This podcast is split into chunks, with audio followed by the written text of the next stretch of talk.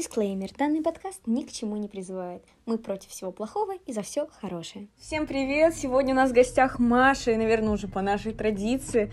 Она о себе расскажет гораздо больше, чем я могу о ней рассказать. Мы с Машей хорошие друзья. Вот, немножко кумовства в нашем подкасте. Маша, расскажи о себе, чтобы наши слушатели понимали, кто ты, что ты. Всем привет! Меня зовут Маша, я учусь в 10 классе. Я очень общительный человек, а, люблю новые знакомства. Вот, что еще о себе надо рассказать? Учусь в физмате, люблю математику, но, конечно же, иногда у меня что-то там не получается. В следующем, в следующем году сдаю ЕГЭ. Вот, готовлюсь постепенно к нему.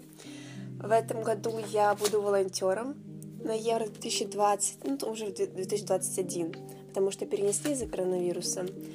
Вот. Еще я учусь на вожатого, буду вожатым. Очень интересный опыт. Я очень люблю лагеря, общение и так далее. А еще сейчас кошка прибежала и сделала мне погром на столе. Маленькое такое отступление. Ну, и ты немножко скрыла от нас свою деятельность в ТикТоке. У Маши целых больше 39 тысяч подписчиков, а это много. Да, ну, да, немножко скрыла. Я занимаюсь ТикТоком пару месяцев, получается, в конце ноября я заболела коронавирусом, точнее, моя семья, мой брат заболел, а я так и не переболела. Вот, и мне было нечего делать на карантине, вот, ну, правда. И я такая смотрю ТикТок, интересно, может быть, попробовать? А попробовать я хотела давно. Загрузила первое видео, оно набрало около 6 тысяч просмотров. Это довольно-таки неплохая цифра. Я пробовала уже на, перед... на предыдущем карантине. Тогда у меня тоже примерно 6 тысяч просмотров было, там 4 тысячи, но никуда далеко это не зашло. То есть я так и забросила. Это было в мае, да. И в ноябре я к этому вернулась. А, решила попробовать загрузить в первый день 10 видео. 6 тысяч набрало, набрала половина видео где-то. Другие по тысяче, по две. И мне это понравилось. То есть у меня было много свободного времени, и я решила этим заняться. Я прочитала огромное количество литературы на этот счет, как развиться в ТикТоке, алгоритмы ТикТока и так далее. Все это поняла и реально загорелась этим. И на протяжении месяца где-то, или даже чуть больше, я все, все время отдавала ТикТоку. Я загружала по 7 видео в день. Я общалась с аудиторией, проводила трансляции, прямые эфиры. То есть очень-очень много работала. Это правда можно назвать работой, потому что продумывать сценарий каждого видео, а, думать, как зацепить людей, чтобы они остались на аккаунте, чтобы они подписались, общаться со всеми, это правда очень сложно. Вот, очень много энергии не убивает, а именно забирает. Но я рада, это дало, так сказать, что, ну, это как, как, как сказать правильно?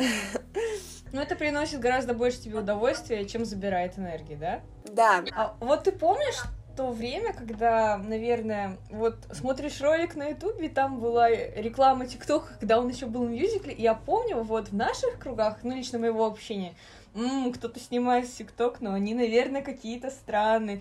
Фу, ТикТок — это кринж. А вот ты не, э, у тебя было такое мнение раньше, потому что я в ТикТоке начала сидеть, ну, во время карантина, как и многие, потому что ты сидишь на этой дистанционке, этот зум, и ты такой, блин, как скучно, что это? А, ТикТок, ну давай скачаю, и все, я смотрю, у меня по 4 часа в ТикТоке в день. Не понимаю, как это, когда это кончится, почему я не могу просто взять и перестать смотреть ТикТоки. У тебя такое было? Я помню это время, где-то в декабре 2019 го я тоже на всех этих тиктокеров смотрела, ой, что это такое, что они делают, да вообще ерунда какая-то. Тоже как-то не хотелось. Но, опять же, опять на карантине. Я скачала ТикТок, сама начала сидеть, потом удалила. Я такая, так, Маша, ТикТок это не очень, типа удаляй. Вот. Но потом я пересмотрела свои э, решения и решила опять стать участником ТикТока, если можно так сказать. Вот. Ну, а вот какой для, для тех, кого не знает, мы, конечно, оставим все ссылки на твой ТикТок, на твой Инстаграм. А какой у тебя тема основная для аккаунта или ее нет? О чем ты снимаешь вообще, что? Тогда было тоже понятно. Начинала я, когда я начинала, у меня не было какой-то определенной тематики, я, то есть, просто выкладывала все. Там всякие шуточки, всякие вот такие вот э, прикольчики. А потом я поняла, что для того, чтобы раскрутиться в ТикТоке, нужна определенная тематика. Чтобы человек подписывался не просто так, а вот, например, ну, на то, что ему интересно. Я решила выбрать тематику астрологии. Я в астрологии шарю, можно сказать. Вот. Я все детство слушала Европу плюс, так что это не просто так. Вот. И где-то с девятого класса я очень серьезно заинтересовалась этим. Вот, и такая, ой, Маш, ты же знаешь астрологию, давай попробуй про астрологию снимать. Я такой, ну, давай. И сразу видео про астрологию очень хорошо начали залетать. Вот первое видео, или вот третье видео про астрологию набрало около 600 тысяч просмотров. 600 тысяч? Как 600 тысяч просмотров, да. Вот, и я поняла, что людям это нравится, это хорошо залетает, и начала снимать про это. Теперь у меня все видео именно про астрологию. А вот хотела тебя спросить просто, ну, это немножко такой вопрос. Просто мы говорим, что сейчас большинство людей сидит в ТикТоке, а вот ты не сталкивалась с таким осуждением? М-м, ты снимаешь ТикТок? Понятно. Вот такого рода не было, потому что мне кажется, что некоторые люди до сих пор воспринимают ТикТок как какую-то социальную сеть, где все делают липсинки, тупые шутки, неумелые танцы, вот это вот, это какой-то тупой стереотип. Причем некоторым в головах он сложился вот как раз-таки с того времени, когда все осуждали тиктокеров. А, и вот, и он остался у них. Ты с таким сталкивалась? Ну, если бы я начала снимать в ТикТок где-то год назад или полгода назад, то да, я бы с этим столкнулась. Сейчас все хорошо относятся к ТикТоку, они сами тратят по 6 часов своей жизни в день, э, чтобы позалипать на всякие видосики, и сейчас все относятся к этому хорошо. То есть, ой, ты в ТикТоке, ну давай, скажи свой аккаунт, потом, когда видишь, что у меня 39 тысяч, они такие, вау, ничего себе, я знакома с популярной тиктокершей, но, не знаю, я не считаю, что 39 тысяч это прям очень много, я хочу дальше, я хочу больше. Вот. Но я рада, что это так окупилось. А, а у тебя есть такая вот мечта, вот, допустим, хочу 100 миллионов подписчиков? У тебя есть такая цифра, которая, типа, ты, когда ты ее добьешь, ты сказала, ну все, я у вас популярный тиктокер, вот сто процентов, вот уже, уже все. Я хочу летом снимать побольше, потому что больше свободного времени будет. И до конца лета около 50 тысяч, я думаю, у меня будет. Вот, потому что, учитывая рост мой в ноябре и в декабре, а это было тысяча в день, тысяча подписчиков в день. Это еще за счет прямых эфиров и так далее. Да, у меня очень быстро э, рос аккаунт. В... У меня тысяча была уже на второй или на третий день. А 20 тысяч было на вторую неделю. Вот. И если я буду также активно снимать, то думаю, я добью 50 тысяч легко.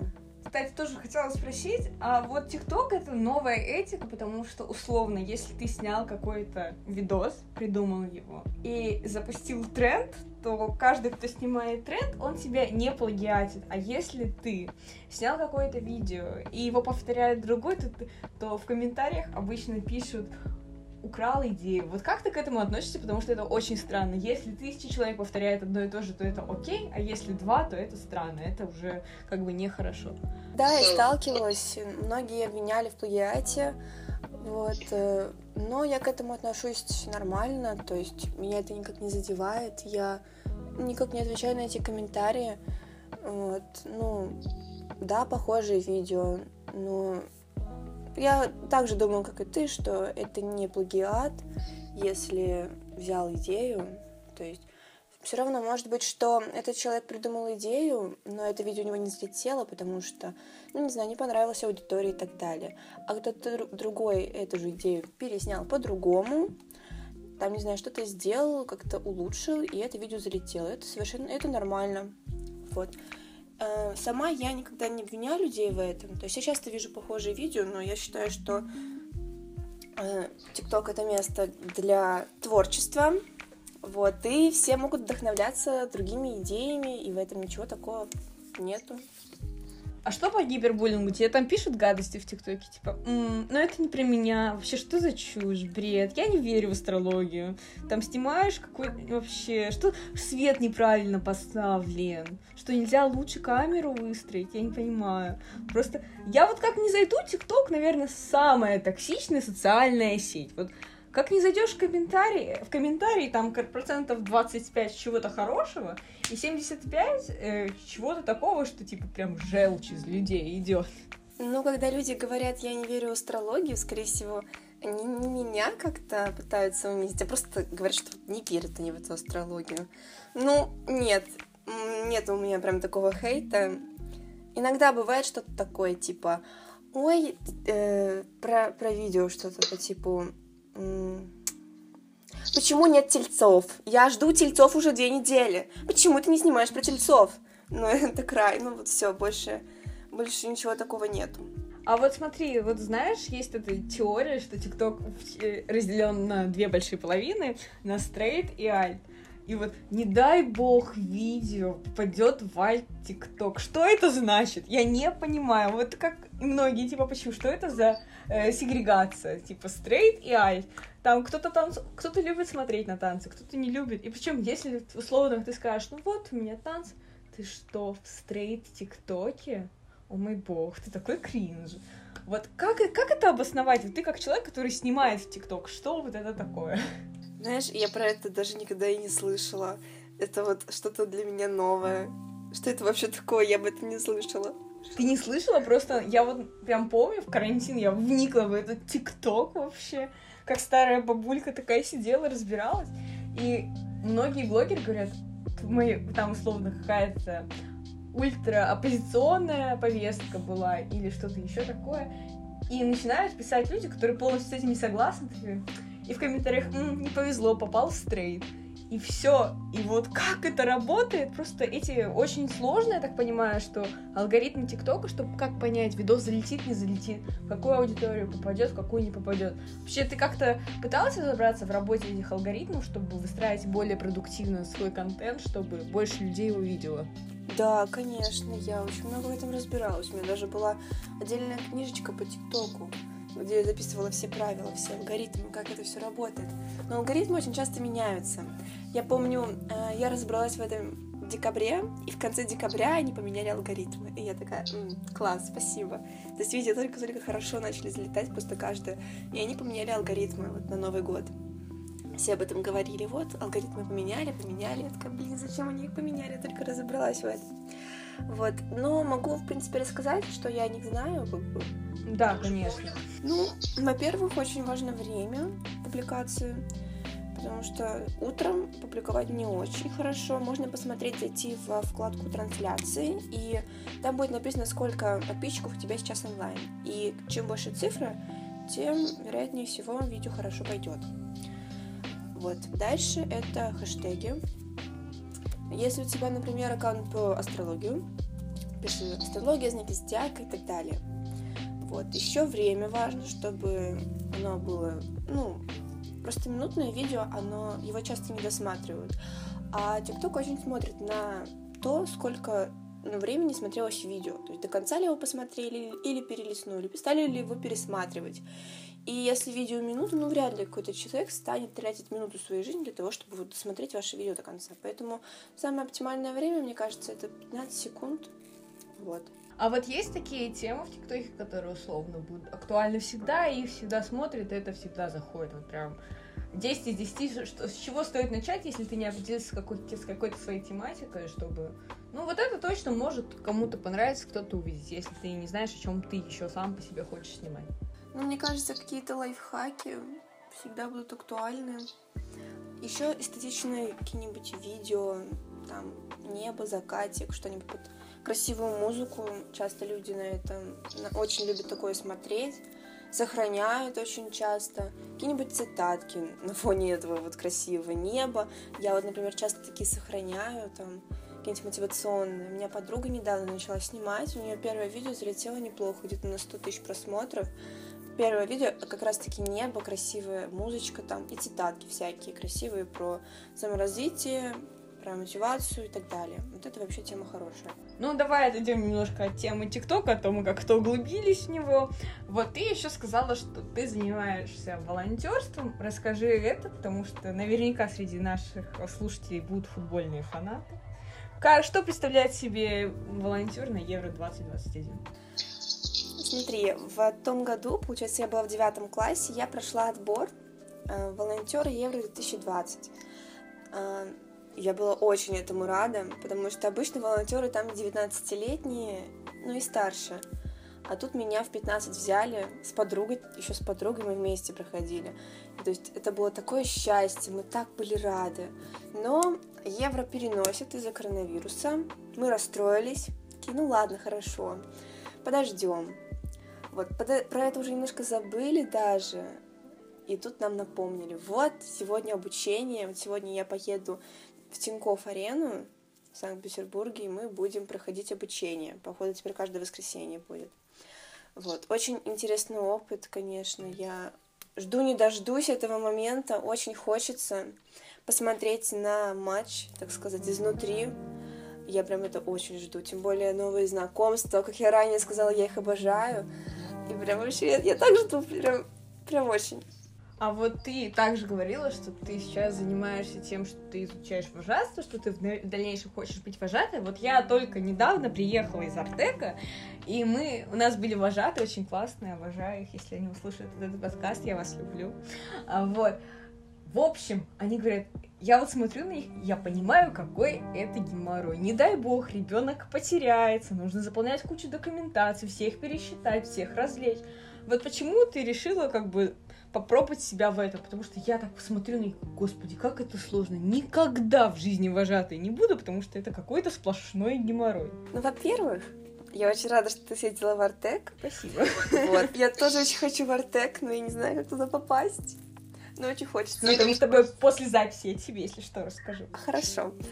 Вот. А по вожатства, ну, вообще, я провела ну, половину своей жизни точно, даже больше. Я с 7 лет езжу в лагеря каждый год по несколько раз.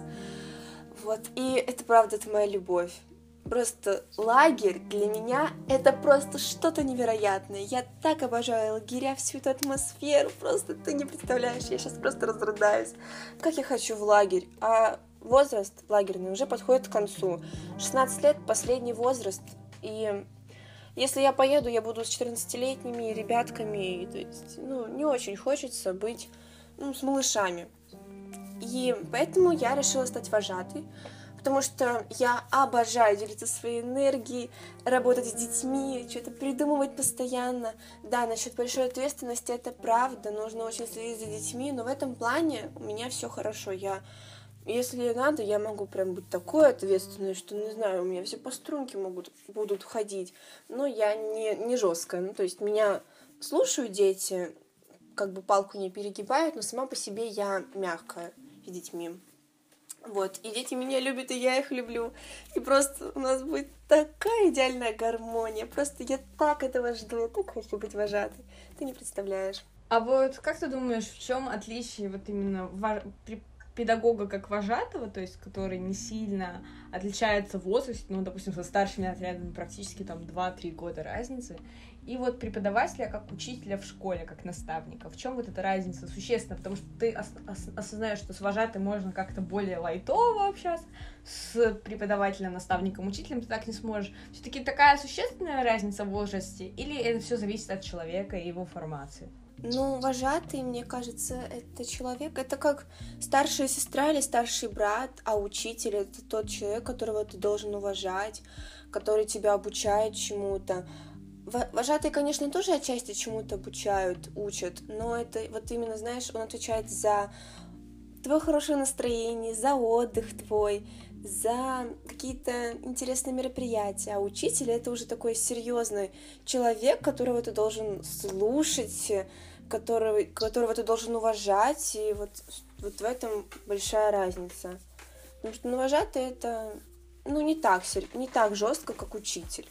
И вот как долго ты ходишь вот на курсы подготовки вожатого? Просто хочется понять, что вот детская психология, она же совершенно другая. Вот я понимаю, что как надо общаться со взрослыми, на какие манипуляторские их черты. Я говорю, ну, понятно, что ты хочешь от меня. Ну, в общем. А с детьми же гораздо сложнее работать в плане того, что их мотивы как-то непонятны. Они много, дословно, с маленькими детьми тяжело работать, потому что они не все всегда понимают, потому что ими преобладают эмоциями.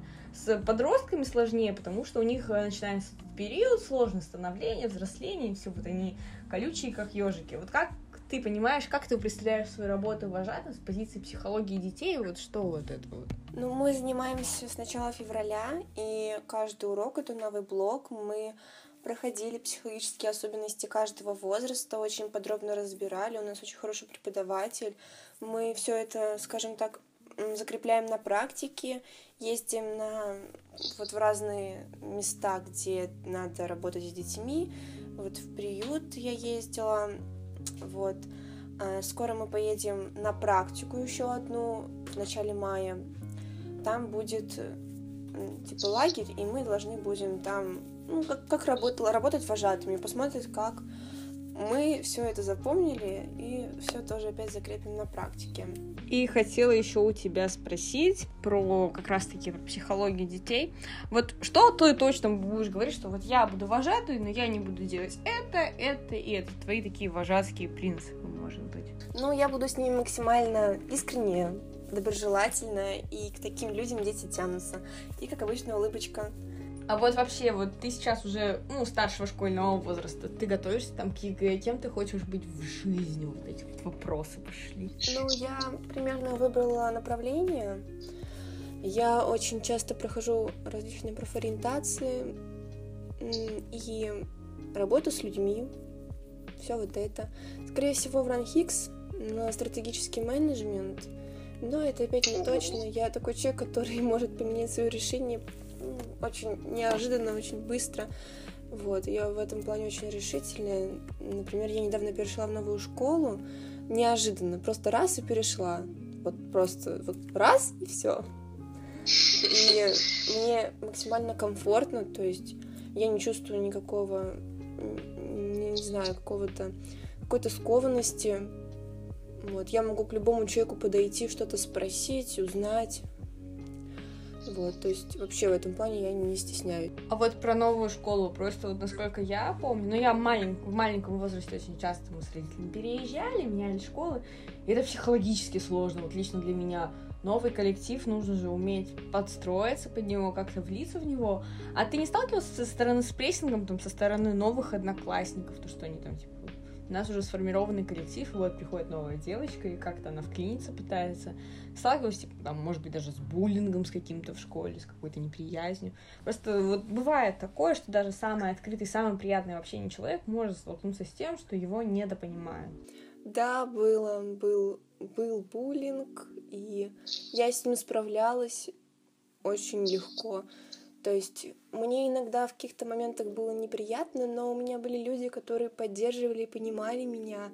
И я просто это отпускала. Я их, скажем так, прощала. Просто все хорошо.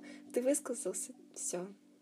То есть тут опять же, я не, даже как в ТикТоке на какие-то гневные комментарии, я не задеваюсь, я это отпускаю. А вот со стороны учителей такого не было, что допустим, ты как-то Просто у нас до этого была в подкасте Диана, она тоже на инстаблогере фотограф. То есть, когда учителя узнали о том, что она занимается чем-то помимо учебы, она училась в очень консервативном месте, и они как бы начали ее то, что типа там не, не поблажек ней никаких не делать, там условно то, что они начали на нее давить, этот вот прессинг со стороны учителей, что ты должна заниматься только учебой.